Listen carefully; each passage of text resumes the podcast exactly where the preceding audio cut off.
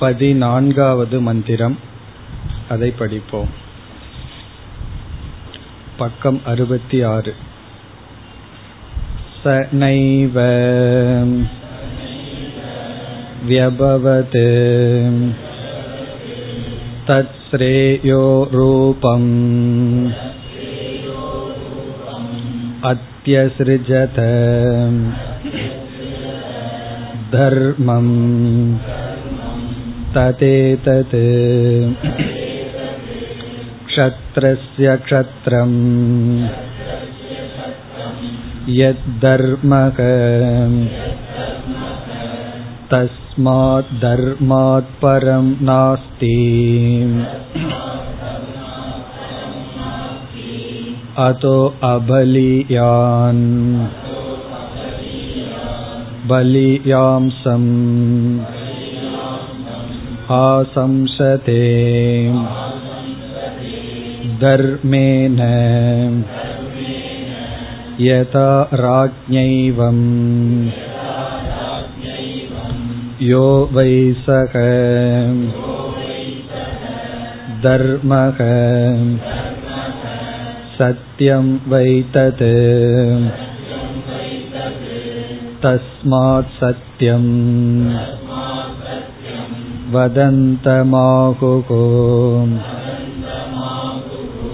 धर्मं वदतीति धर्मं वा वदन्तम् सत्यं वदतीति एतद्गि एव एतदुभयं भवति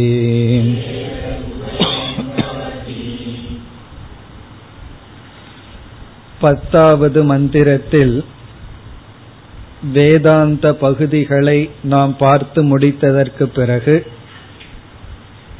இந்த பகுதியில் பதினோராவது மந்திரத்திலிருந்து பதினேழாவது மந்திரம் வரை உள்ள சாரத்தை பார்க்க ஆரம்பித்தோம் அதில் அவித்யா சூத்திரத்தினுடைய விளக்கம்தான் வருகின்றது.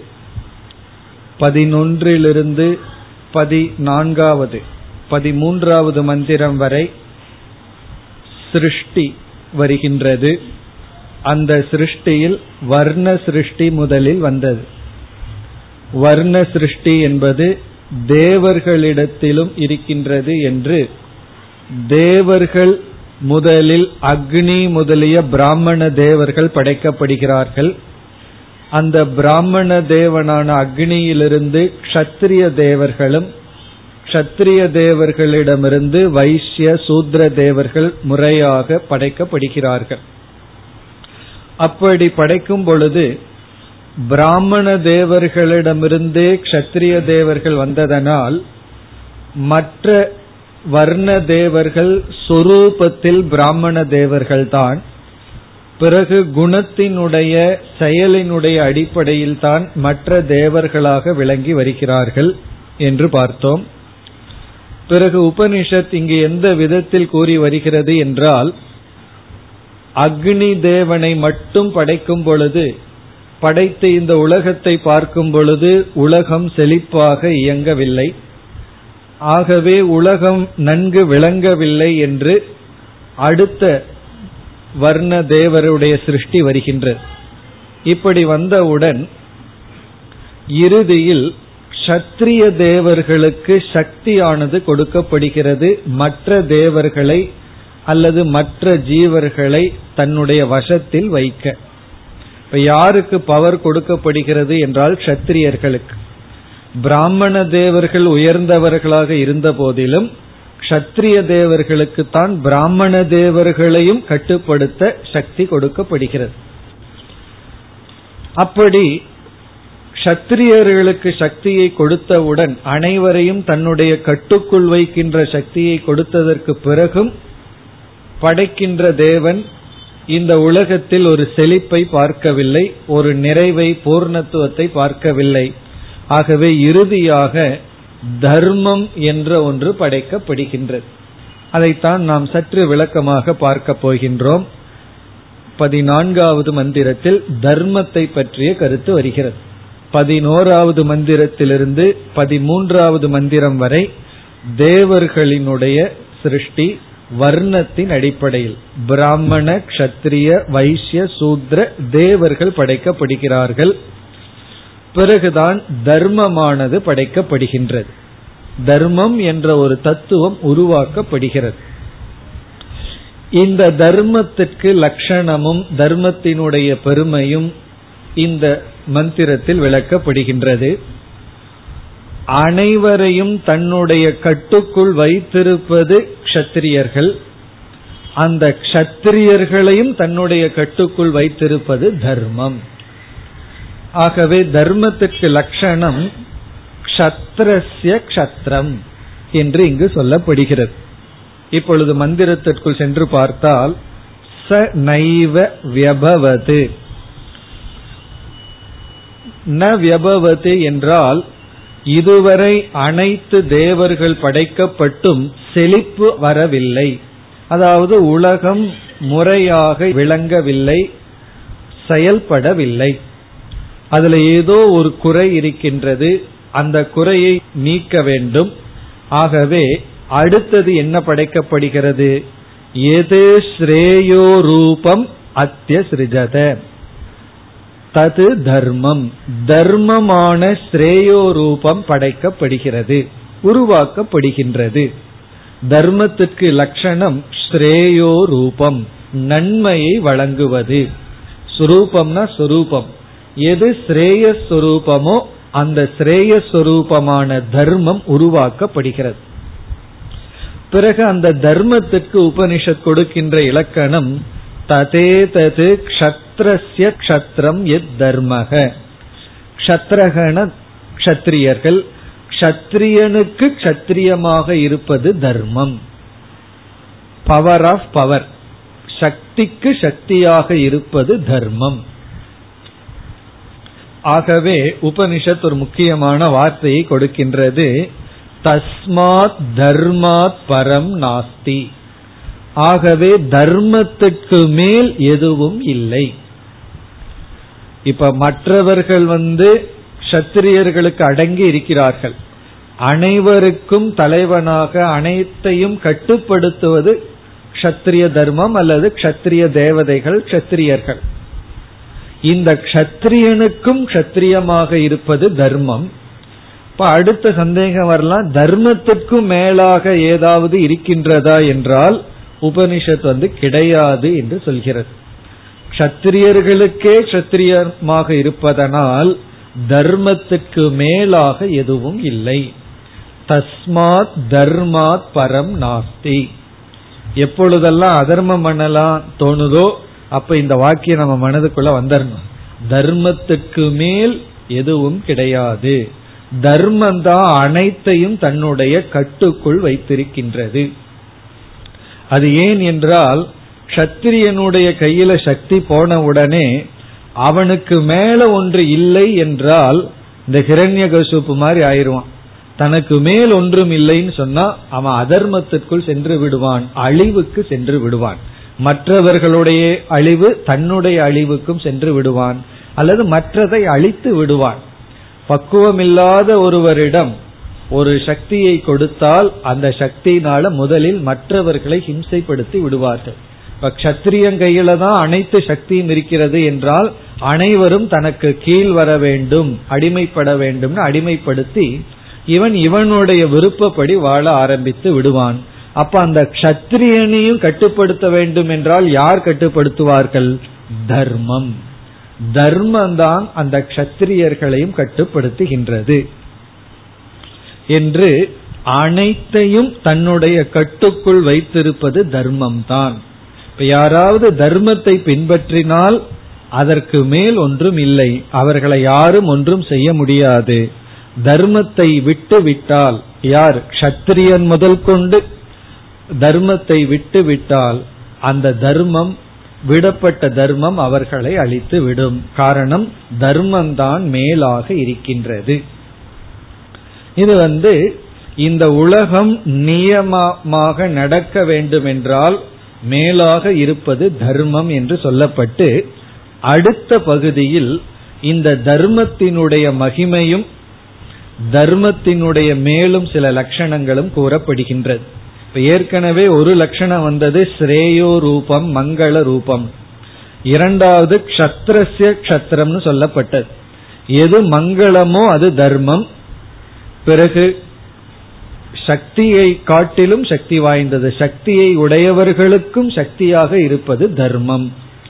இனி இந்த தர்மத்தினுடைய மேன்மை அடுத்த பகுதியில் வருகின்றது. தர்மத்தினுடைய மேன்மை என்னவென்றால் முதல்ல நம்ம பார்த்துட்டு மந்திரத்திற்குள் செல்லலாம். இப்ப இந்த உலகத்துல எத்தனையோ சக்திகள் இருக்கின்றது. அதாவது பண பலம் பதவி பலம் அறிவு பலம் இப்படி எத்தனையோ பலம் இருக்கின்றது. ஒரு பலம் இனி ஒரு பலத்துடன் மோதும். இப்போ ஒரு செல்வந்தன் வந்து இனி ஒரு செல்வந்தனுடன் மோதுவான் போட்டியிடுவான். வியாபாரத்திலேயே அதுதானே. ஒரு பிசினஸ் பண்ணிட்டு இருக்கிறவர் காம்படிஷனுக்கு இனி ஒருவர் பிசினஸ் அதே ஆரம்பிப்பார். இருவருக்குள்ளும் மோதுதல் ஏற்படும். இப்ப வந்து ஒரு பெட்டி கடைக்காரன் வந்து ஒரு பெரிய ஒரு கோடி ரூபாய் போட்டு பிசினஸ் பண்றவங்கிட்ட போய் காம்படிஷனுக்கு போக மாட்டான். போக முடியுமோ?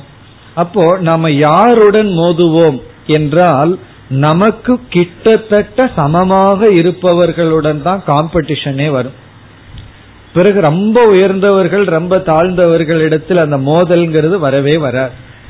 அப்படி பொதுவாக இரண்டு சமமான பலசாலிகளுக்குள்ளதான் என்ன ஏற்படும்? மோதுதல் ஏற்படும். நீயா நானான்னு பார்த்திடலாம் அப்படின்னு எப்ப சொல்லுவோம்னா ஓரளவுக்கு ரெண்டு பேரும் சமமாக இருப்பவர்கள். இப்ப பலகீனமாக இருப்பவன் பலமாக இருப்பவனை கண்டு அவன் வந்து அதை வெல்ல முயற்சி செய்யவே மாட்டான். தனக்கு இவ்வளவுதான் பலம் அவனுக்கு நம்மை விட பத்து மடங்கு பலம் அதிகம்னு சொன்னா அவனிடம் இவன் வந்து சேலஞ்சே பண்ண மாட்டான். போட்டியிட மாட்டான். இவனுக்கு தெரியும் போட்டியிட்டா தோல்வி அடைந்து விடுவோம்னு சொல்லி. பிறகு எப்போ யார் இடத்துல நம்ம வம்புக்கு போவோம்? ஓரளவுக்கு நமக்கு சமமா இருந்தான்னா சரி பாத்துரலாம் நீயா நானான்னு ஒரு கை பார்க்கலான்ட்டு போவோம். சென்று அவரை நாம் வென்று விடுவோம். அப்போ நமக்கு பண பலத்தை பார்ப்போம் உடல் பலத்தை பார்ப்போம் உறவினர்கள் பலத்தை பார்ப்போம் மற்ற சப்போர்ட் எல்லாம் பார்த்து அதைத்தான் நம்ம பலமாக நினைத்து கொண்டு இருக்கின்றோம் அதனுடைய பலம் எவ்வளவு இருக்கோ அந்த அளவுக்கு நான் பலமானவன் அதனுடைய பலம் குறைய குறைய நான் பலகீனமானவன் நினைத்து கொண்டு இருக்கின்றோம் பிறகு யாரிடத்துல பண பலம் அதிகமா இருக்கோ பதவி பலம் இருக்கோ அறிவு பலம் இருக்கோ அவர்களை கண்டு பயந்தும் கொள்கின்றோம். அவனுக்கு ரொம்ப செல்வாக்கு இருக்கு. அவனுடன் மோதினால் நம்ம வெற்றி அடைய மாட்டோம்னு பயம் கொள்கின்றோம். அப்போ சில பலங்களை பார்த்து பயம் வருகின்றது. அந்த பலமெல்லாம் நமக்கு இருந்தால் ஒரு சக்தி வந்து நாம் அந்த பலத்தின் அடிப்படையில் நாம் வந்து என்ன செய்கின்றோம்? மற்றவர்களை வெல்ல முயற்சி செய்கின்றோம். இதுதான் உலகத்துல நடந்துட்டு இருக்கு. ஆனா உபனிஷத் இங்கு இதற்கு விருத்தமா ஒன்று சொல்கிறது. என்னவென்றால் ஒருவனுக்கு உலக நியதியில் சில பலகீனங்கள் இருந்த போதிலும் பணத்தில் அவனுக்கு பலகீனம் இருக்கு படைபலம் இல்லை மற்றதுல பலகீனம் இருந்தாலும் இந்த பலங்கள் கூடிய ஒருவனிடம் இவன் வெற்றி கொள்ள செல்கின்றானாம். இவனுக்கு வந்து பணபலம் இல்லை அறிவு பலம் இல்லை. அறிவு பலம்னா நாலேஜ் வைஸ் அப்புறம் மற்ற சுற்றத்தார்கள் பலம் எல்லாம் இல்லை. இருந்த போதிலும் இவனை விட பலமான இருக்கின்ற ஒருவனை பலகீனமாக இருக்கின்ற ஒருவன் என்ன செய்கின்றான்? நான் அவனை வெல்ல வேண்டும்னு அவனிடம் வெற்றிக்காக செல்கின்றான். போரிட செல்கின்றான். அப்படி இவன் செல்ல வேண்டும் என்றால் இவனிடம் தர்மம் என்ற ஒரு பலம் இருந்தால். அப்போ குறைவான பலம் இருக்கின்ற ஒருவனிடம் தர்மம் என்று ஒன்று இருந்தால் அவனை விட அதிகமான பலசாலியிடம் சென்று வெற்றி அடைகின்றான் என்று இங்கு உபனிஷத் கூறுகின்றது. அதாவது சாதாரண நிலையில பலத்தை பார்த்து தான் நம்ம வந்து போட்டியிடுவோம் வெற்றிக்கு செல்வோம்.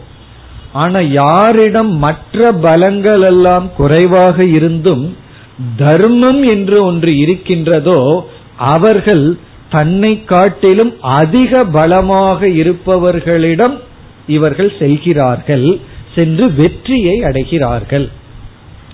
இப்படி உபனிஷத் சொல்வதிலிருந்து என்ன விஷயத்தை உபனிஷத் நமக்கு கூறுகிறதுனா தர்மத்தினுடைய பலம் தர்மத்தினுடைய மேன்மை. இவர்களுக்கு தர்ம பலம் தனக்கு இருந்து விட்டால் மற்ற பலங்கள் எல்லாம் அதிகமாக இருந்தாலும் இவனுக்கு தைரியம் வந்து விடுமா? அவனிடம் சென்று போட்டியிட. அவனிடம் சென்று வெற்றி கொள்ள. வெற்றியும் அடைகின்றான். அதற்கு நல்ல உதாரணம் என்ன தெரியுமோ? மகாபாரத யுத்தம் தான் அதாவது ஃபைவ் இஸ் டு லெவன்கிறது அவங்களுடைய ஆர்மி துரியோதனனுக்கு பதினோரு பங்குனா பாண்டவர்களுக்கு ஐந்து பங்கு தான் எல்லா சக்தி வாய்ந்தவர்களும் துரியோதன பக்கம்தான் இருக்கிறார்கள். பீஷ்மர் துரோணர் போன்ற அனைத்து சக்தி வாய்ந்தவர்களும் அங்கதான் இருக்கிறார்கள். நம்ம அந்த பலத்தை மட்டும் பார்த்தா பாண்டவர்கள் வந்து ரெண்டு நாளைக்கு மேல தேர மாட்டார்கள். கிருஷ்ணரிடம் வந்து ஆயுதமும் கிடையாது. வெறும் ஆளா இருக்கார். ஆனா தர்மமூர்த்தி அவர். அதுதான் அங்க ரகசியம். பாண்டவர்களுக்கு எப்படி தைரியம் வந்தது? இவ்வளவு படை அவர்களுக்கு இருக்கின்றதுன்னு தெரிந்தும் தன்னுடைய படைபலம் மற்ற பலங்கள் எல்லாம் குறைவா இருக்குங்கிறது தெரிந்தும் அவர்கள் யுத்தத்திற்கு வந்தார்கள் என்றால் அப்படி அவர்கள் யுத்தத்திற்கு வர ஒரு தைரியம் வேணுமல்ல. ஒருவரை போய் நீ என்னிடத்துல யுத்தம் பண்ணவான்னு சொல்றதுக்காக தைரியம் வேணுமல்ல. அந்த தைரியத்தை கொடுத்தது என்ன என்றால் அவர்களிடம் இருக்கின்ற தர்மம். இப்ப உபனிஷத் என்ன சொல்கின்றது? பலகீனமானவர்கள் பலமானவர்களிடம் வெற்றி கொள்கிறார்கள்.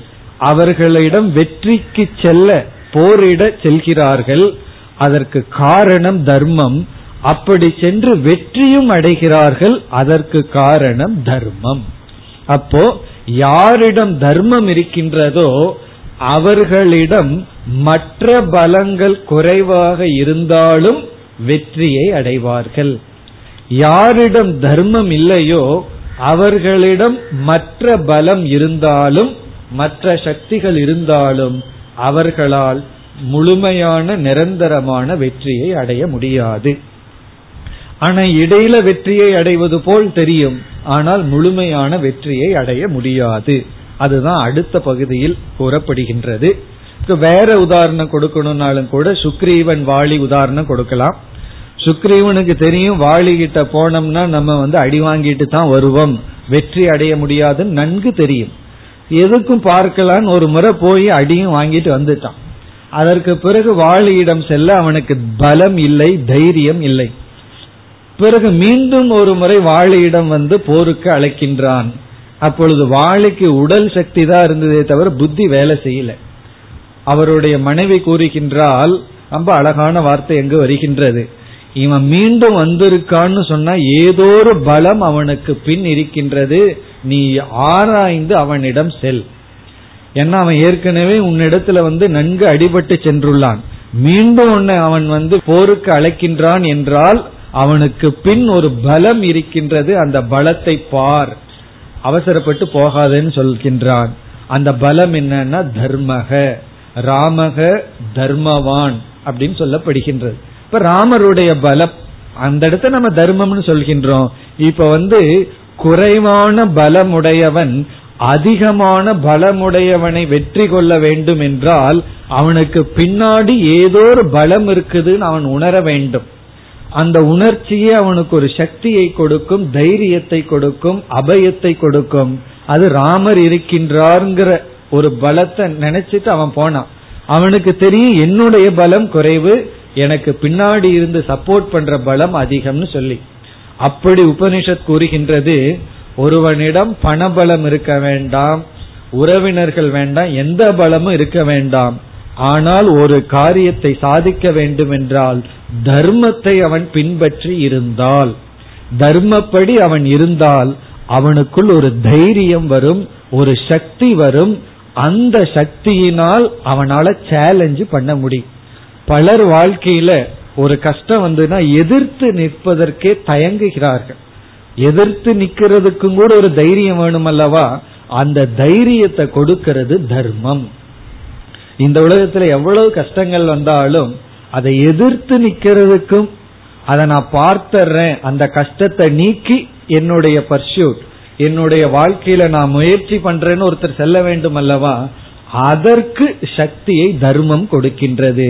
அந்த இடத்துல நமக்கு எவ்வளவு பலகீனங்கள் இருந்தாலும் இப்ப உண்மையிலேயே இந்த ஒரு சூக்மத்தை உணர்ந்துட்டோம்னா நாம எதை கண்டு பயப்படணும் எதை கண்டு பயப்படக்கூடாதுங்கிற ஒரு விவேகம் நமக்கு கிடைக்கும். நம்ம வந்து எதை கண்டு பயப்படணுமோ அதை கண்டு பயப்படுறதில்லை. எதை கண்டு பயப்பட வேண்டியது இல்லையோ அதை கண்டு பயப்பட. ஒருத்தங்கிட்ட பணம் அதிகமா இருந்தா பார்த்து பயப்படுகின்றோம். ஒருத்தர் ரொம்ப படிச்சிருந்தா பயப்படுகின்றோம். ஒருவனுக்கு மற்ற செல்வாக்கு இருந்தா நாலு பேர் அவனுக்கு உதவி செய்யறதுக்கு ஆள் இருந்தா பயப்படுகின்றோம். பொருள்களை ரொம்ப வச்சிருந்தா பயப்படுகின்றோம். ஆனால் யாரிடம் தர்மம் இருக்கின்றதோ அவர்களை கண்டுதான் பயப்படணும். தர்மம் இருப்பவர்கள் கண்டுதான் நம்ம பயப்படணும். காரணம் என்ன? நம்ம இடத்துல என்னதான் இருந்தாலும் தர்மம் இல்லை என்றால் வெற்றி கொள்ள முடியாது. நம்ம கிட்ட ஒன்றுமே இல்லை என்றாலும் தர்மம் இருந்தால் வெற்றி கொள்ளலாம். இப்ப நம்ம வந்து பணத்தை பார்த்தோ மற்றதை பார்த்தோ பயப்பட வேண்டிய அவசியம் இல்லை. பயப்பட வேண்டியது தர்மத்தை பார்த்து. பதினெட்டாவது அத்தியாயத்துல பகவான் சொல்லுவார் எது சாத்விகமான புத்தி எது ராஜசமான புத்தி எது தாமசமான புத்திங்கிற இடத்துல தர்மத்தை கண்டு பயப்படுவது சாத்விகமான புத்தின்னு சொல்ற பயத்தையே பகவான் சாத்விகம்னு சொல்றார். பணத்தை கண்டோ பதவியை கண்டோ பயப்பட்ட அது ராஜசம் தாமசம். தர்மத்தை கண்டு பயப்பட்டோம்னா அது சாத்விகமான புத்தி. பயா பயம். எதுல பயப்படணும் எதுல பயப்படக்கூடாதுங்கிற இடத்துல தர்ம விஷயத்துல நமக்கு பயம் இருந்தா அந்த புத்தி சரியான புத்தி. ஏன்னா அது உபனிஷத்து வந்து என்ன சொல்கின்றது இந்த இடத்துல? ஒருவனிடத்துல தர்மம் இருந்தா அவனுக்கு மற்ற பலம் இல்லாவிட்டாலும் அவன் வந்து எதிர்த்து நிற்பான் துணிந்து நிற்பான். இத வந்து சண்டை போடுறதுக்குன்னு மட்டும் நம்ம நினைச்ச கூடாது. மோட்சத்துக்கு வர்ற பாதையிலையும் கூட. இப்ப வந்து நமக்கு வந்து மனசு ஒடுங்கிறது இல்ல எத்தனையோ சஞ்சலங்கள் இருக்கு. என்னதான் இருந்தாலும் நான் மோட்சத்துக்கான பாதையில கால் எடுத்து வைக்கிற இல்ல உடல் பலம் இல்லாம இருக்கலாம். எத்தனையோ பலகீனம் நமக்கு இருக்கலாம். அல்லது வயது அதிகமாயிருக்கலாம்.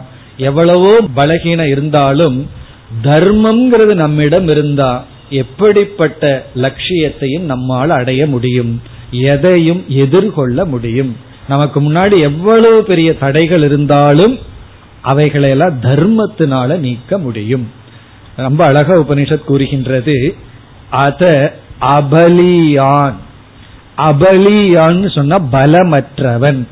அது உடல் பலமா இருக்கலாம் உடல் பலமற்றவனா இருக்கலாம் இப்ப உடல்ல சில நோய்கள் இருக்கலாம்.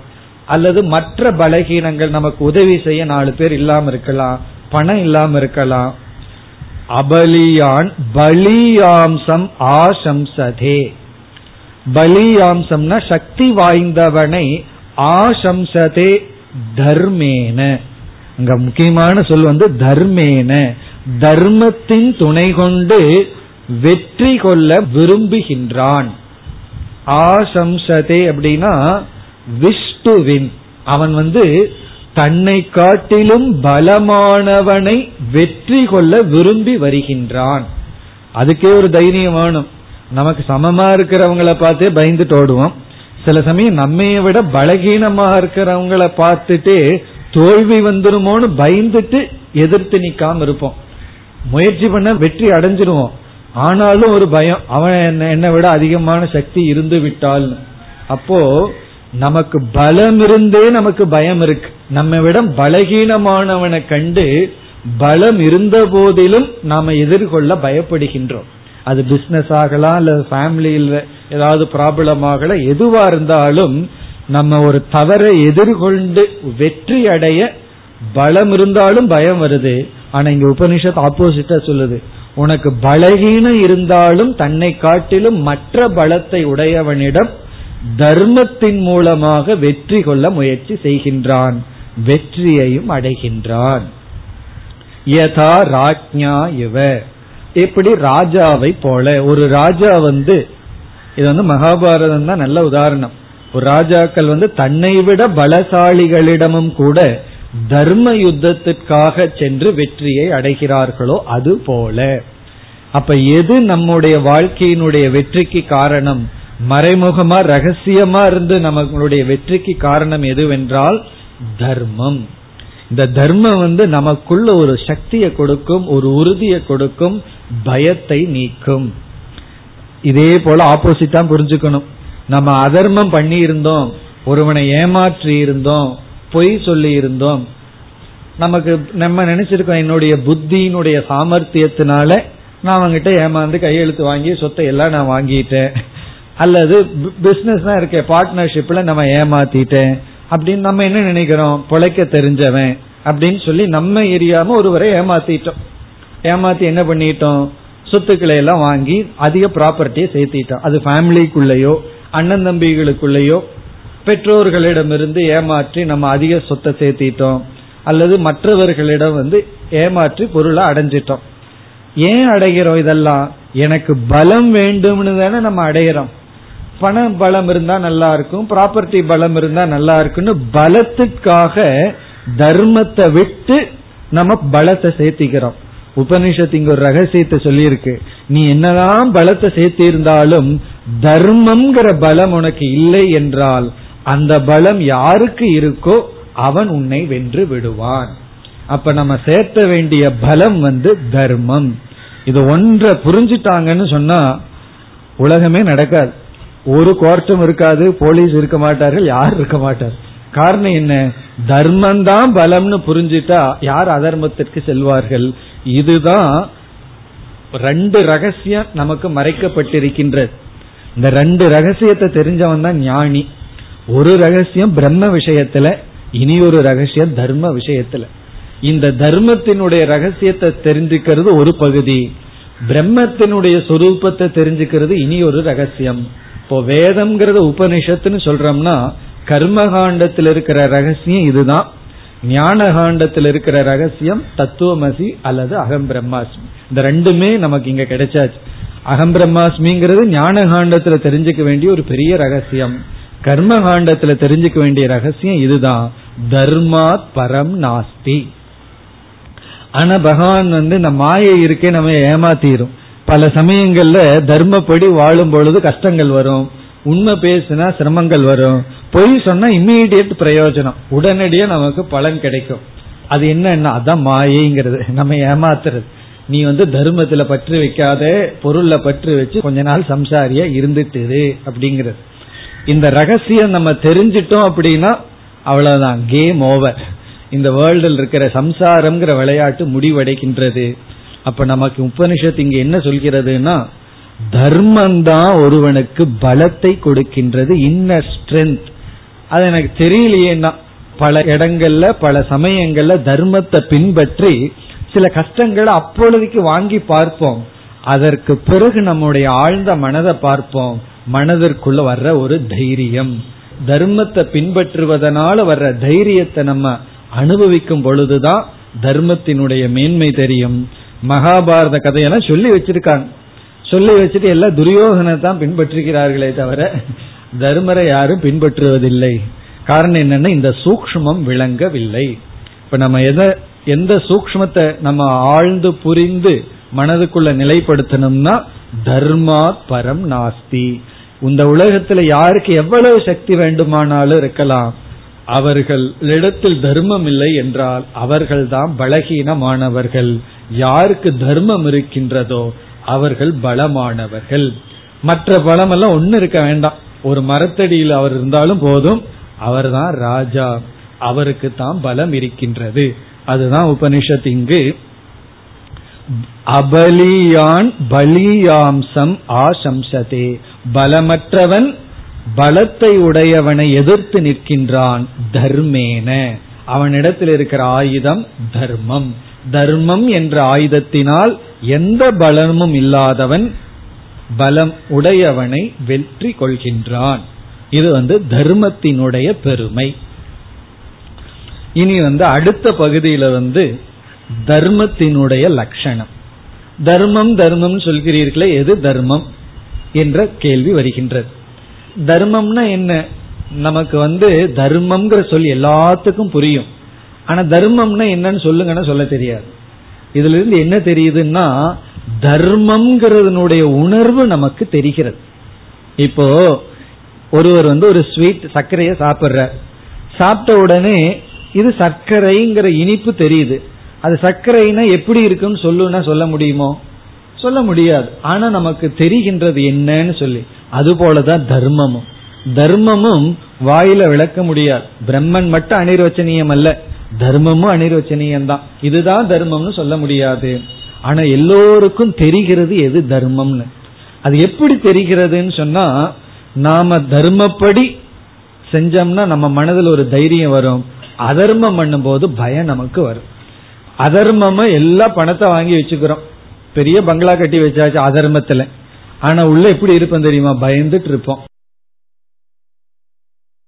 அதர்மமா வாங்கி வச்சு அவ்வளவு செக்யூரிட்டி வச்சு செக்யூரிட்டி கண்டு தான் பயம். ஏன்னா அவங்ககிட்ட தானே கத்தி இருக்கு.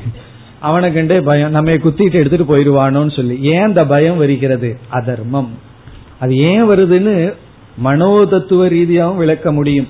இப்ப நான் வந்து புத்திய பயன்படுத்தி ஏமாற்றி அவனுக்கே தெரியாம அவனுடைய பொருளை பறிச்சு வச்சிருக்கிறேன்னு சொன்னா நம்ம அறியாம நமக்குள்ள என்ன வரும்னா நான் புத்திசாலியா இருந்தா எனக்கு மேல ஒரு புத்திசாலி இருப்பானல்ல அப்படின்னு நம்ம புத்தி காட்டிடும் அப்போ ஒரு பயம் வந்துடும் எனக்கு மேல ஒரு புத்திசாலி வந்து என்ன ஏமாத்தி இதை எடுத்துட்டு போயிட்டா அப்படின்னு ஒரு பயம் மனசுக்குள்ள இருந்துட்டே இருக்கு. ஏன்னா நம்ம புத்திசாலியா இருந்தா நமக்கு மேல நம்மைய விழுங்குறதுக்கு ஒருத்தன் இருப்பானல்ல அப்படி புத்தி சொல்லிடும் அப்படி இருப்பார்கள் ஆள்கள். அப்ப அவன் என்ன பண்ணுவான்? நான் ஏமாற்றி பறிச்சது போல என்னிடத்தில் ஏமாற்றி பறித்து விடுவார்கள்ங்கிற பயம் இருந்துட்டே இருக்கும். அப்ப பொருள் இருக்கும் பொருளிடத்தில் பயமும் இருக்கும். ஒரு கால் நம்ம தர்மப்படி வாழ்ந்திருந்தோம்னு சொன்னா அந்த பயம் நமக்கு இருக்காது. இப்ப பொருள் இருக்கும் பயம் இல்லை தர்மப்படி வாழ்ந்தால். தர்மம் இல்லைன்னு சொன்னா எல்லாம் இருக்கும் ஆனால் பலம் இல்லை. பலகீனத்துடன் நாம் இருப்போம். அந்த கருத்து தான் இங்கு சொல்லப்பட்டு தர்மத்தினுடைய மேன்மையும் கூறப்பட்டுள்ளது. இனி எது தர்மம்? அடுத்த பகுதி. இங்கு தர்மத்தினுடைய லட்சணம் வந்து நாம செய்கின்ற சத்கர்மங்கள் அனைத்தும் தர்மமா இருந்தாலும் தர்மத்திற்கு ஒரு திலகம் போல் இருப்பது இங்கு சத்தியம் என்று சொல்லப்படுகிறது. சத்தியம்தான் தர்மத்தினுடைய அச்சாணி அல்லது தலை. ஹெட் தர்மத்தினுடைய ஹெட் என்னன்னா சத்தியம். அப்படின்னு உபனிஷத் தர்மத்துக்கு லட்சணம் கொடுக்கின்றது நான் தர்மப்படி வாழணும்னு எனக்கு ஆசை வந்துடுது என்ன பண்றதுன்னா சத்தியம். சத்தியத்துக்கு இங்கு விளக்காசிரியர் சங்கரர் மிக அழகான லட்சணம் கொடுத்திருக்கின்றார். சத்தியம் மூன்று லெவல்ல இங்கு பேசப்படுகிறது. சத்தியம்தான் தர்மம் தர்மம் தான் சத்தியம்னு உபனிஷத் இங்கு சொல்கின்றது. எது தர்மம்னா சத்தியம்? எது சத்தியம்னா தர்மம். இப்போ உபனிஷத்து இங்க எப்படி சொல்கிறது? சத்தியத்தை பேசுபவன் சத்தியப்படி பேசுபவன் தர்மத்தை கடைபிடிக்கிறான்னு சொல்கின்றார்கள். தர்மத்தை கடைபிடிப்பவன் சத்தியத்தை கடைபிடிக்கிறான்னு சொல்கிறார்கள் உபனிஷத் சொல்கிறது. இப்ப நீ சத்தியத்துக்கு நீ என்ன லட்சணம் அப்படிங்கிறது அடுத்த கேள்வி வருகிறது. இந்த சத்தியம் வந்து மூன்று நிலையில் பின்பற்றப்படுகிறது. முதல் நிலை என்னவென்றால் முதல் லட்சண சத்தியத்துக்கு பார்ப்போம். சாஸ்திரார்த்தத்துவேன நியாயமானம் சத்தியம். அது முதல் லட்சணம் சாஸ்திர அர்த்தத்துவேன நியாயமானம் எது தது சத்தியம். இது சமஸ்கிருதத்துல லட்சணம் தமிழ்ல பார்த்தோம்னா சாஸ்திர அர்த்தத்துவேன அப்படின்னா சாஸ்திரத்துல குறிப்பா இங்க கர்மகாண்டத்துல தர்ம சாஸ்திரம் என்ன சொல்லி இருக்கோ அந்த அர்த்தத்தை நியாயமானம்னா சரியாக புரிந்து கொள்வது சத்தியம். இப்ப சத்தியம்ங்கிறது வந்து சாஸ்திரம் என்ன சொல்லி இருக்கோ அதை அப்படியே புரிந்து கொண்டால் அது சத்தியம். இதை விட சிம்பிளா சொல்லணும்னு சொன்னா எது இருக்கோ அதை அப்படியே புரிஞ்சுட்டா அது சத்தியம். இருக்கிறத அப்படியே புரிந்து கொள்வது. சாஸ்திர அர்த்தத்துவேன நியாயமானம் சத்தியம். அதாவது சில சமயங்கள்ல நமக்கு அதனுடைய சூக்மமான விளைவுகளை பற்றிய அறிவு நமக்கு இருக்காது. அப்ப சாஸ்திரத்தை நம்ம பின்பற்றிடுறோம். எப்படின்னா தானம்ங்கிற ஒன்றை செய்தால் ஒரு ஏழைக்கு உதவி செய்தால் பணத்தை வந்து பணத்தையோ அறிவையோ காலத்தையோ நம்ம கொடுத்தால் அத வந்து சாஸ்திரம் என்ன சொல்லுது? தர்மம்னு சொல்கின்றது. தர்மம்னு சொன்னா இதனால உனக்கு புண்ணியம்ங்கிற நல்ல பலன் வருகிறதுன்னு சொல்லுது. இப்ப இதை ஏற்றுக்கொள்வது சத்தியம். வாயில பேசுறது மட்டுமல்ல. இதை நம்ம அப்படியே புரிந்து கொண்டால் அது சத்தியம். பிறகு வர்ண ஆசிரமத்தின் அடிப்படையில பல கடமைகள் நமக்கு சொல்லப்பட்டுள்ளது. இப்ப யாரிடத்துல ஒரு பலனை நம்ம அனுபவிக்கிறோமோ அவர்களிடத்தில் நமக்கு கடமை வருகிறது. முதல் கடமை பெற்றோரிடமிருந்து ஆரம்பிக்கின்றது. நம்ம பார்த்தோமே மூன்று கடன். பித்ருரினம் ரிஷிரினம் தேவரினம்னு சொல்லி. அப்படி இந்த உலகத்துல வாழும் பொழுதே இந்த உலகத்திலிருந்து நம்ம பலனை அனுபவிக்கின்றோம். நம்ம உயிரோடு இருக்கிறோம்னா சூழ்நிலைகள் நல்லா இருக்கு. அதாவது காற்று நல்லா இருக்கு இடம் நல்லா இருக்கு மற்றதெல்லாம் நல்லா இருக்கிறதுனால தான் உயிரோட வாழ முடிகிறது நோய் இல்லாமல். அப்ப அதற்கு நமக்கு சில கடமைகள் இருக்குன்னு சாஸ்திரம் சொல்லி இருக்கின்றது. அதை அப்படியே சரியாக புரிந்து கொள்ளுதல். இப்ப சாஸ்திரம் வந்து யார் இடத்துல எல்லாம் உனக்கு கடமை இருக்குன்னு சொல்லுதோ அதை புரிந்து கொள்ளுதல் என்று தர்ம சாஸ்திரத்தை புரிந்து கொள்றது தான் சத்தியம். இப்போ இந்த சத்தியம் வந்து மனதின் லெவல்ல இருக்கு. புரிஞ்சுக்கிறது எங்க இருக்குன்னா மனது மானசம். ஏன்னா மனசு தானே புரிந்து கொள்கிறது. அதுதான் ஃபர்ஸ்ட் லெவல் சத்தியத்தினுடைய ஃபர்ஸ்ட் லெவல் வந்து சாஸ்திரம் என்ன புகட்டுகிறதோ இது எது தர்மம் எது அதர்மம்னு பிரிச்சு புகட்டுகிறதோ அதை புரிஞ்சுக்கிறது முதல் சத்தியம். அங்கேயே நம்ம அசத்தியமா இருந்துட்டோம்னா அப்புறம் எப்படி சத்தியத்தை பின்பற்றுவது? சில பேர் சாஸ்திரத்தை தவறாக புரிந்து கொண்டு விடுவார்கள். அப்போ முதல் சத்தியம் அங்கேயே அடிபட்டு விடுகிறது. அப்ப ஃபர்ஸ்ட் டியூட்டி என்னன்னா நமக்கு பகவான் வந்து புத்திய கொடுத்துட்டார். அதனுடைய ஃபர்ஸ்ட் டியூட்டி என்ன புத்தியில எது தர்மம்னு புரிந்து கொள்ளுதல். இது வந்து சத்தியத்தினுடைய ஃபர்ஸ்ட் லெவல் சில பேர்த்துக்கு புரிஞ்சிடும் ஆனா வாயில வரும்போது சத்தியம் வராது. புரிகிற லெவல்ல புரிஞ்சிடும். சில பேர்த்துக்கு புரியவே புரியாது. எது சத்தியம் எது தர்மம்னு. அதர்மத்தை தர்மம்னு நினைச்சிட்டு இருப்பார்கள். சில பேர்த்துக்கு ஏதோ புத்தி கொஞ்சம் வேலை செஞ்சு புரிஞ்சிடும். ஆனா வாயில வர்றதெல்லாம் பொய்யா வரும். அப்படி இல்லாமல் அந்த புரிந்தபடி வாக்கில் வருவது இரண்டாவது லெவல் சத்தியம். இப்ப சத்தியத்தினுடைய இரண்டாவது லெவல் என்னன்னா இதுதான் நம்ம சாதாரணமா உண்மை பேசுன்னு சொல்றோம். இப்ப உண்மை பேசுன்னு சொல்லணும்னா இந்த ஆளுக்கு உண்மை தெரிஞ்சிருக்கணுமே.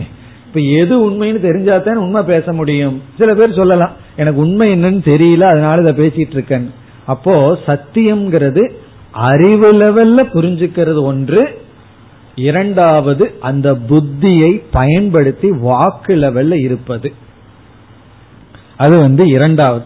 இப்ப இதத்தான் ஞானத்தினுடைய அடிப்படையிலும் வாக்கு லெவல் மானசம் வாச்சிகம். ரெண்டாவது லெவல் மூன்றாவது நமக்கு நன்கு தெரிந்துவிடும் அனுஷ்டீயமானக தர்மக காயிகம். உடலளவில் அனுஷ்டானம் செய்வது அது காயிகம். காயிகம் காயிகம்னா உடல் அளவில் அதை வந்து நம்ம செயல்படுத்துவது. இப்ப வந்து ஒருவர் வந்து எனக்கு வந்து இன்ஃபர்மேஷன் கொடுத்திருக்கார். நீங்கள் வந்து என்னை இந்த நேரத்துல பாருங்கன்னு சொல்லி. அவருக்கு நான் கடமைப்பட்டிருக்கேன்னு வச்சுக்கோமே. நம்மளுடைய ஆபீசரோ அல்லது பெற்றோரோ ஆசிரியரோ யாரோ ஒருத்தர் இந்த நேரத்துல வர வேண்டும்னு ஒரு ஆணையிட்டுள்ளார்கள் அதை நான் பின்பற்றி ஆகணும். இப்ப அந்த இன்ஃபர்மேஷன் எனக்கு வந்தது. பல சமயம் என்ன சொல்லுவோம் தெரியுமா? நீங்க சொல்லி விட்டது எனக்கு தெரியவே இல்லையேன்னு சொல்லிடுவோம். தப்பிச்சுக்கலாமல்ல. அப்ப எனக்கு அறிவே வரலையே அப்படின்னா அவர்னால ஒன்றும் பண்ண முடியாது. அடடே நான் கொடுத்த இன்ஃபர்மேஷன் உனக்கு ரீச் ஆகல. இல்லைன்னா நான் வந்திருப்பேனே அப்படின்னு சொல்லிடுவோம். ஆனா கரெக்டான ஞானம் வந்தாச்சு. பிறகு அவரிடம் நம்ம சொல்றோம். எனக்கு அந்த இன்ஃபர்மேஷன் வந்தாச்சு. இந்த நேரத்துல உங்களை நான் கண்டிப்பா வந்து சந்திக்கிறேன்னு சொல்றோம். அப்போ சரியான அறிவு ஏற்படுவது ஒரு லெவல் பிறகு நம்ம வாக்கு மூலியமா வாக்கு கொடுத்துறோம். ஆமா நான் இந்த நேரத்துல வர்றேன். நீங்க சொல்லி அனுப்பினீர்கள் வருகிறேன். பிறகு அடுத்த லெவல் ஒன்னு இருக்கே. என்ன? போய் சேர்றது அந்த நேரத்துல. அது காய்கம். அது அனுஷ்டீயமானம். இந்த அனுஷ்டியமானத்தை கர்மம் அல்லது தர்மம்னு சொல்லப்படுகிறது. கர்மம்னு சொன்னாவே தர்மம். இப்ப தர்மம் அல்லது கர்ம. சர்வ தர்மான் பரித்தியஜன சர்வ கர்ம பரித்தியஜன் அர்த்தம். நம்ம உடலளவில் செய்யப்படுவது கர்மம்னு சொல்லலாம். சாஸ்திரம் வந்து அதை தர்மம்னே சொல்கின்றது. அப்படி சரியாக அறிவை அடைஞ்சு அத வாக்கு வழியில வரும்பொழுது அந்த அறிவுக்கும் வாக்குக்கும் நேர்கோடா இருந்து பிறகு வாக்குல நம்ம என்ன பிராமிஸ் பண்ணணுமோ அதை வந்து உடல் அளவில் செயல்படுத்துதல். இதுல இருந்து என்ன தெரியுதுன்னு சொன்னா நம்முடைய கடமை என்னன்னு தெரிஞ்சிட்டா அதை செயல்படுத்த வேண்டும். தெரியாம இருந்துட்டா மன்னிக்கப்படலாம். தெரியலையேன்னு சொல்லி. அதுவும் கிடையாது. சாஸ்திரம் என்ன சொல்ல உனக்கு புத்தி இருக்குன்னா தெரிஞ்சுதான் ஆகணும்னு கம்பல்சரி நோ சாய்ஸ் பைத்தியம் ஏதாவது பிடிச்சிட்டா வேணா பரவாயில்ல. ஏன்னா புத்தியும் இல்ல நீ தெரிஞ்சுக்கவும் வேண்டாம். புத்திங்கிறது ஒண்ணு நமக்கு கொடுத்து விட்டால் ஒரு பொருள் நம்ம கைக்கு வந்துட்டா அதை மெயின்டைன் பண்ண வேண்டியது நம்முடைய டியூட்டி நம்ம சர்வசாதாரணமா நீ எங்க இடத்துல வா உன்னை நான் பாத்துக்கிறேன்னு சொல்லிட்டு ஒரு வாக்கு கொடுத்துட்டு அவர் நம்ம இடத்துல வர்றாருன்னா அவரை சரியா கவனிக்கவில்லைன்னா தவறாகி விடுகிறது விருந்தினரை வீட்டுக்குள்ள விடாத வரைக்கும் ஓகே வந்துட்டாருன்னு சொன்னா செய்ய வேண்டியது செஞ்சிடணும். இல்ல தூரத்திலே வச்சிருந்தா அது தட் இஸ் டிஃபரெண்ட் வந்துட்டாருன்னு சொன்னா செய்ய வேண்டியது செஞ்சிடணும் அதே போல புத்தின்னு ஒண்ணு பகவான் கொடுத்துட்டாருன்னா அந்த புத்தி ஒழுங்கா செயல்பட்டு இருக்கிற வரைக்கும் நம்முடைய கடமை சரியான அறிவை அடைதல் அந்த அறிவுப்படி சொல்லுதல் அதுபடி வாழ்க்கை வாழுதல். இதுதான் தர்மம். அதுதான் அடுத்த ரெண்டு பகுதியில் வருகின்றது. இப்பொழுது மந்திரத்திற்குள் சென்றால் யோவை சக தர்மக சத்தியம் வை தது. யக தர்மக தது சத்தியம் எது தர்மம் என்றால் தர்மம் என்பது சத்தியம். சத்தியம் இஸ் ஈக்வல் டு தர்மம் இங்கு தர்மத்துக்கு இலக்கணம் கொடுக்கப்படுகிறது. தர்மம் தர்மம் சொல்கிறீர்கள் தர்மம் இருந்தா பலம் கிடைக்கும்ங்கிற வேற தெரிகிறது.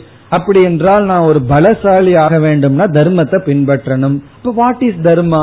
தர்மம்னா என்னன்னு ஒரு கேள்வி வரும் பொழுது எது தர்மக? எக தர்மக? தர்மம் என்பது தது சத்தியம். அது சத்தியம்தான். பிறகு இந்த வாக்கியத்தை உபனிஷத்தை ஜஸ்டிஃபை பண்ணது. நம்ம ஒன்னு சொல்லிட்டு அதற்கு வந்து நம்ம ஜஸ்டிபிகேஷன் சொன்னா அதை நம்ம வந்து சரிப்படுத்துவோம் அல்லவா? உபனிஷத்தை சொல்லுது நான் ஏன் சத்தியத்தை தர்மம்னு சொல்கிறேன் என்றால் அப்படின்னு உபனிஷத்தை நியாயப்படுத்துகிறது. அடுத்த பகுதியில தஸ்மாத் சத்தியம் வதந்தமாகு தர்மம் வததி இதி. அதாவது உலக வழக்கில் உலக மக்கள் எல்லாம் உண்மை பேசுபவனை தர்மம் பேசுகின்றான் தர்மப்படி இருக்கின்றான் என்று சொல்கிறார்கள். இப்ப உண்மையையும் தர்மத்தையும் உலக மக்கள் பிரிப்பதில்லை. அப்படின்னு உபனிஷத் வந்து நியாயப்படுத்துகின்றது. தர்மத்தையும் சத்தியத்தையும் ஏன் சமப்படுத்துகிறோம் என்றால் சத்தியம் வதந்தம். சத்தியத்தை கூறுபவனை தர்மம் வததி அவன் தர்மம் பேசுகிறான் என்று சொல்கிறார்கள். இப்ப யார் வந்து சத்தியத்தை பேசுகிறார்களோ அவர்களை லௌகிக உலக மக்கள் வந்து அவன் தர்மம் பேசுறான் அப்படின்னு சொல்கிறார்களாம். பிறகு யார் தர்மம் பேசுகிறார்களோ அவர்களை அவன் சத்தியம் பேசுகிறான் என்று உலக மக்கள் சொல்கிறார்களாம். அது அடுத்த பகுதியில் வருகிறது. தர்மம் வா வதந்தம். யார் தர்மத்தை பேசுகிறார்களோ சத்தியம் வததி அவன் சத்தியத்தை பேசுகிறான் என்று எதேதத் உபயம் பவதி ஆகுகு. மக்கள் எல்லாம் அப்படி சொல்கிறார்களா? ஆகவே ஏதத்கி ஏவ ஏதத் உபயம் பவதி. அதாவது இந்த ரெண்டு ஒண்ணுதான் அப்படின்னு உபனிஷத் சொல்லி முடிக்கிறது. சத்தியம் பேசுறதும் தர்மப்படி இருக்கிறதும் ஒன்றுதான். நான் தர்மம் பேசுறேன் இப்பொழுது நியாயம் பேசுறேன்னு சொன்னாலும் உண்மை பேசுறேன்னு சொன்னாலும் ஒண்ணுதான். நான் உண்மை பேசுறேன் நியாயம் பேசுறேன்னு சொன்னாலும் ஒண்ணுதான். ஆகவே தர்மம் என்பது சத்தியம். இந்த சத்தியம் என்பது சரியாக புரிந்து கொள்ளுதல் சாஸ்திரத்தை சரியாக தர்ம சாஸ்திரத்தை புரிந்து கொள்ளுதல் அதாவது அந்த இடத்துல எது தர்மம்னு புரிந்து கொள்ளுதல். அதுலயே தப்பு பண்ணிட்டோம்னா அப்புறம் தர்மம் பின்பற்ற முடியாது. அந்த சூழ்நிலையில நான் எது பண்ணுனா தர்மம்னு புரிந்து கொள்ளுதல். அதுவும் தர்மம் சத்தியம். மனதினுடைய லெவல்ல மனதினுடைய நிலையில் பிறகு அந்த புரிஞ்சு கொண்டதுபடி என்னுடைய வாக் இருத்தல் அதன்படி என்னுடைய கர்ம ஆக்டிவிட்டிஸ் என்னுடைய செயல். இவ்விதம் இந்த மூன்றும் ஆர்ஜவம்னு சொல்றமே இந்த மூன்றையும் சேர்ந்து தர்மம் அல்லது சத்தியம் என்று கூறுகின்றோம். இப்படிப்பட்ட சத்தியத்துக்கு மேலாக எதுவும் இல்லை யாரும் இல்லை. அப்போ ஒரு கத்திரியனாக இருந்தும் நம்ம நினைச்சிட்டு இருக்கோம் எனக்கு பவர் கிடைச்சதுன்னா என்ன வேணாலும் பண்ணிடுவோம்னு சொல்லி. யாருக்கும் எந்த சக்தியை வைத்துக்கொண்டு எதையும் செய்ய முடியாது. அந்த பவருக்கும் பவராக இருப்பது சக்திக்கும் சக்தியாக இருப்பது தர்மம். அதனாலதான் பார்த்தீங்கன்னா ஒரு கத்திரியன் கத்திரியன்னா யார்? அரசியல் தலைவர்கள். ஒரு லெவலுக்கு மேல அதர்மம் பண்ணும் பொழுது அவர்கள் அந்த சக்தியை இழந்து விடுவார்கள். பவர்ல இருந்து இழந்து விடுவார்கள். ஏன்னா அவருக்கு மேல ஒரு பவர் இருக்கு.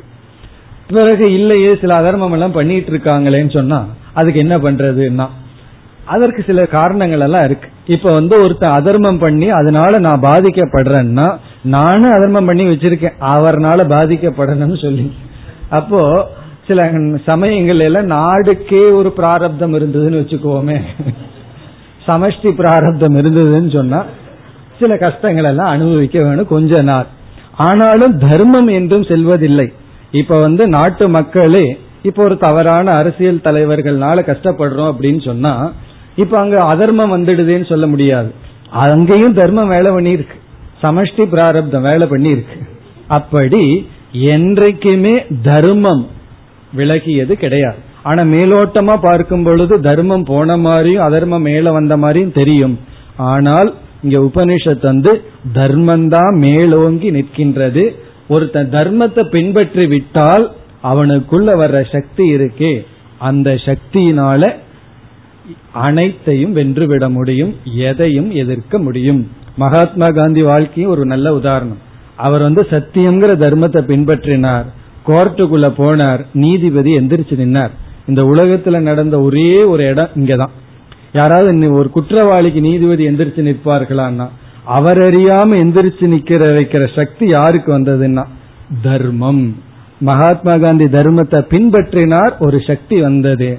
அந்த சக்தி தான் நமக்கு வந்து விடுதலை எல்லாம் வாங்கி கொடுத்தது. அப்படி எப்படிப்பட்ட சக்தி யாரிடம் இருந்தாலும் தர்மம்ங்கிறது நம்மிடம் இருந்தால் அதனுடைய சக்தியே சக்தி. அதுதான் கஷத்திரஸ்ய கஷத்திரம் சக்தேகே சக்திகி என்று தர்மத்தினுடைய படைப்பு தான் மேலாக இருந்தது. அல்லது அனைத்துக்கும் மேலும் இருப்பது தர்மம் என்று நம்ம வந்து இந்த மந்திரத்துல வந்து ஞாபகம் வச்சுக்க வேண்டிய வார்த்தை தர்மாத் பரம் நாஸ்தி. தர்மத்துக்கு மேல் ஒன்றும் கிடையாது. தர்மத்தினாலதான் பலம் நமக்கு கிடைக்கும் பயம் நமக்கு நீங்கும். எல்லாத்துக்கும் பயம் இருக்கக்கூடாதுன்னு ஆசை. ஆனா அதர்மம் பண்ணிட்டே இருந்த எப்படின்னா தர்மப்படி இருந்தால் பயம் நமக்கு நீங்கும். ஒரு சந்தேகத்துக்காவது பண்ணி பார்ப்போமே. தர்மப்படி கொஞ்சம் இருந்து பார்ப்போம் பயம் நீங்குதா இல்லையான்னு. அந்த டேஸ்ட உணர்ந்துட்டோம்னா பிறகு நமக்கு தர்மம்ங்கிறதனுடைய வேல்யூ தெரிந்து விட்டால் தர்மத்தை பின்பற்றுவோம் பலசாலி ஆவோம். உபனிஷத்து என்ன சொல்லியிருக்கு வேற இடத்துல? நாயமாத்மா பலகீனேன லப்யக. பலகீனனால் இந்த ஆத்மா அடைய முடியாது. அங்க பலம்ங்கிறது வந்து சத்தியத்தினால வர்ற பலம். பலகீனனால் ஆத்மா அடைய முடியாதுன்னா என்கிட்ட பண பலம் குறைவா இருக்கு. ஆத்மாவை அடைய முடியாதுன்னா. இந்த ஆத்மாவை அடையிறதுக்கு பணத்தை எல்லாம் விட்டெறிஞ்சிட்டு போறதுதான் பலமே. அப்படி தர்மம் தான் பலம். தர்மத்தை பின்பற்றுவதனால் வருகின்ற பலத்தினால் தான் உண்மையை அடைய முடியும். இனி நாம் அடுத்த மந்திரத்தினுடைய சாரத்திற்கு செல்லலாம். அடுத்தது பதினைந்தாவது மந்திரம். இந்த மந்திரத்திலேயும் சில நல்ல கருத்துக்கள் இருக்கின்றது. நம்ம இந்த மந்திரத்தினுடைய சாராம்சத்தை மட்டும் பார்ப்போம். இந்த மந்திரத்தில் முதல் கருத்து மனுஷ்ய வர்ண சிருஷ்டிகி. மனித வர்ண சிருஷ்டி ஏற்படுகிறது. இது வரைக்கும் தேவர்களுக்கு தான் தேவர்களுடைய வர்ண சிருஷ்டி வந்தது. அக்னி தேவன் வந்து பிராமண தேவர்கள் அப்படி எல்லாம் வந்தது. இனி மனித உடைய வர்ணம் பிராமண மனிதன் பிறகு வந்து கஷத்திரிய மனிதன் வைசிய மனிதன் சூத்ர மனிதன் மனுஷ சிருஷ்டி வர்ணத்தின் அடிப்படையில். அடுத்த கருத்து மனுஷ்ய ஜென்ம மகிமா மனித ஜென்மத்தினுடைய மேன்மை. தெரிய வேண்டும் அல்லவா நம்ம ஜென்மத்தினுடைய மேன்மை நமக்கே தெரிவதில்லை. நம்ம என்ன நினைச்சிட்டு இருக்கோம் நான் ஒரு பாவப்பட்ட ஜென்மம். நான் ஒரு பாவி. இப்படி எல்லாம் நம்ம நினைச்சிட்டு இருக்கோம் உபனிஷத் வந்து அப்படி இல்லை. மனித ஜென்மத்தினுடைய மேன்மை என்ன? என்று சொல்லப்படுகிறது. பிறகு வர்ணாசிரம தர்ம பலன். வர்ணாசிரமத்தை எல்லாம் பின்பற்றினா என்ன பலன் கிடைக்கும்? வர்ணத்தை சொன்னதற்கு பிறகு அந்த வர்ண தர்மத்தை பின்பற்றினால் என்ன பலன் நமக்கு கிடைக்கும்? இப்ப பிராமண தர்மத்தை பின்பற்றும் பொழுது என்ன பலன்? கத்திரியனா இருந்துட்டு கத்திரிய தர்மத்தை பின்பற்றினா என்ன பலன்? அதாவது இங்க கத்திரியன்னா நம்ம ஆபீஸ்ல இருக்கோம் நாலு பேர்த்த பாதுகாக்க வேண்டிய சூழ்நிலை குடும்பத்தில் இருக்கும்போது குடும்பத்துக்கு நம்ம தான் தலைவர்கள். அப்படி நம்முடைய டியூட்டியை பின்பற்றினா என்ன பலன் கிடைக்கும்? என்ன பலன் கிடைக்காது? இந்த ரெண்டு இங்க வருது. எதை அடையலாம்? எதை அடைய முடியாது? அது வருகிறது. பிறகு வந்து மீண்டும் ஆத்ம ஞானம் ஆத்ம ஞான பலன். இந்த ஆத்மாவை எப்படி நாம் புரிந்து கொள்ள வேண்டும் அது மிக லேசாக வருகிறது. விளக்கம் கிடையாது. ஆகவே இந்த மந்திரம் ஒரு அழகான ஒரு பூர்ண மந்திரம். மனுஷ வர்ண சிருஷ்டி மனுஷ வர்ணத்தினுடைய மகிமை பிறகு வந்து வர்ண தர்மத்தை பின்பற்றுவதனால் வருகின்ற பலன் இதனால எதை அடைய முடியும் எதை அடைய முடியாது என்ப கருத்து. பிறகு இறுதிய ஆத்மாவை எப்படி நாம் புரிந்து கொள்ள வேண்டும் புரிந்து கொண்டால் என்ன பலன்? இனி ஒவ்வொரு கருத்தினுடைய சாராம்சத்திற்கு செல்லலாம். இப்ப முதல் கருத்துக்கு வரலாம். மனுஷ்ய வர்ண சிருஷ்டிகி. அது இங்கு என்ன சொல்லப்படுகிறது? தேவ வர்ண சிருஷ்டி வந்தாச்சு. இப்ப அக்னி தேவர் என்ன செய்கிறாரா? அக்னி தேவர் பிராமண மனுஷியனை படைக்கின்றார். அதாவது பிராமண தேவன் பிராமண மனுஷியனை சிருஷ்டி செய்கின்றார். பிறகு என்ன ஏற்படுகிறது? அந்த பிராமண மனிதனிடமிருந்து யார் உற்பத்தி ஆகிறார்கள்? சத்திரிய மனிதர்கள் உற்பத்தி ஆகிறார்கள். ஏன்னா தேவர்கள் விஷயத்திலே அப்படித்தான் நடந்தது. அக்னி பிராமண தேவனிடமிருந்து தேவ கஷத்திரியன் தோன்றினான். அதே போல்தான் வருகின்ற. தேவர்கள் எப்படி ஒவ்வொரு வர்ணத்திலிருந்து இனி ஒரு வர்ணம் தோன்றியதோ அதே போல பிராமணனிடமிருந்தே உற்பத்தியானதுதான் கஷத்திரியன் ஆகவே கஷத்திரியனுடைய சொரூபம் பிராமணன் தான் பிறகு கஷத்திரியனிடமிருந்தே வைசிய மனிதர்கள் தோன்றுகிறார்கள். வைசியனிடமிருந்து சூத்ர மனிதர்கள் தோன்றுகிறார்கள். இந்த சூத்ர மனிதனுடைய சுரூபமும் பிராமணன் தான் வைசிய கத்திரிய மனிதர்களுடைய சொரூபமும் பிராமணர்கள் தான் பிறகு இந்த சிருஷ்டி வந்து குணத்தின் செயலின் அடிப்படையில் வருகிறது. இப்படி சிருஷ்டி வந்தவுடன் இந்த பிராமண மனிதர்களுக்கு யார் ஆதாரம் எந்த தேவதைகள் ஆதாரம்னு சொன்னா அக்னி தேவன் அதே போல கத்திரிய மனிதர்களுக்கு அனுகிரகம் பண்றது கத்திரிய தேவர்கள். அதனாலதான் பார்த்தா கத்திரியர்கள் கும்பிடுகின்ற கடவுள் ஒரு மாதிரியா இருக்கு. அவர்களுடைய பிரிசைடிங் டைட்டியை தான் கும்பிடுவார்கள். அதே போல வைசியர்கள் கும்பிடுவது யார் இருக்குன்னா லக்ஷ்மி தான். பணத்தை கொடுப்பவர்கள் யார்? அப்படி பார்த்தோம்னா இந்த கத்திரியர்கள் வந்து அவர்களுக்கு தகுந்த தேவதைகளை வழிபடுவார்கள். அந்த தேவதைகள் தான் அனுகிரகம் பண்ணுவார்கள். பிராமணர்கள் பிராமண தேவதைகளை வழிபடுவார்கள். வைஷ்யர்கள் வைஷ்ய தேவதைகள் சூத்ரர்கள் சூத்ர தேவதைகளை வழிபடுவார்கள்.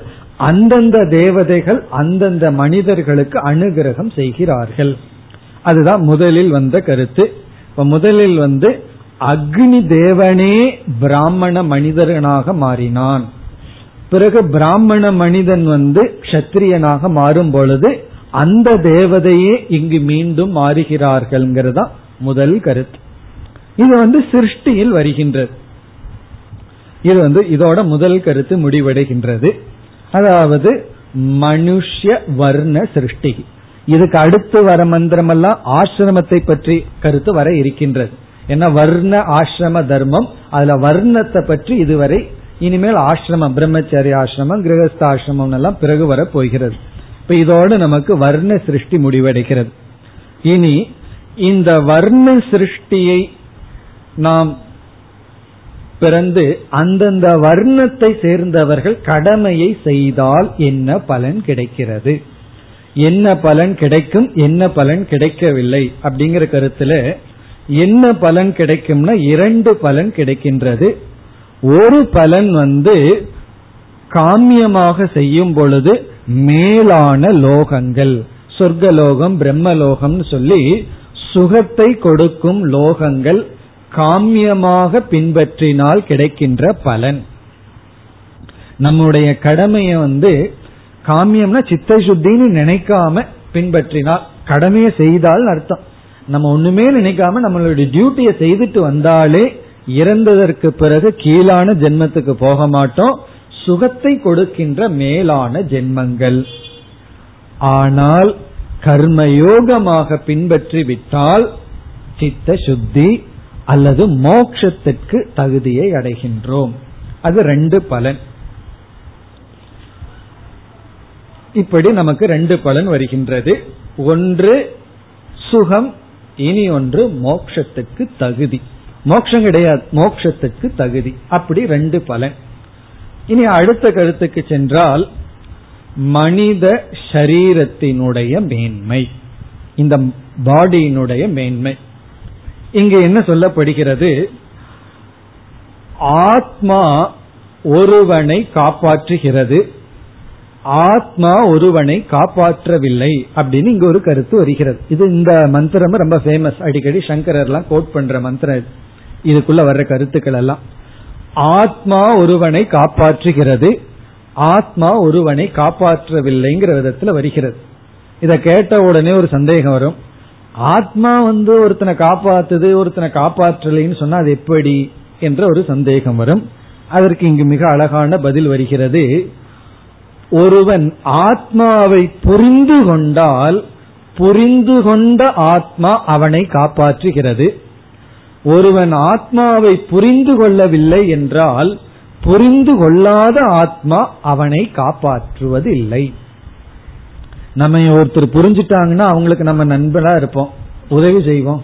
நம்ம புரிஞ்சுக்கலாம் அவங்களுக்கு ஒன்றும் பண்ண முடியாது. அதே போலதான் புரிந்து கொண்ட ஆத்மா நம்மை காப்பாற்றுகிறது சம்சாரத்திலிருந்து நிவர்த்தி கொடுக்கிறது. புரிந்து கொள்ளாத ஆத்மா அது நம்ம கிட்ட ஆத்மாவா இருந்தாலும் நமக்கு அது ஒரு உதவியும் செய்வதில்லை. என்று சொல்லி ஒருவன் எதை அடைந்தும் இந்த ஆத்மாவை புரிந்து கொள்ளாமல் இந்த உலகத்தை விட்டு சென்று விட்டால் அவன் பரிதாபத்திற்குரியவன் என்று உபனிஷத் கூறுகின்றது. மேலும் அடுத்த வகுப்பில் தொடருவோம். ஓம் போர் நமத போர் நமிதம் போர் போர் पूर्णस्य पूर्णमादाय पूर्णमेवावशिष्यते ॐ शान्ति शान्ति शान्तिः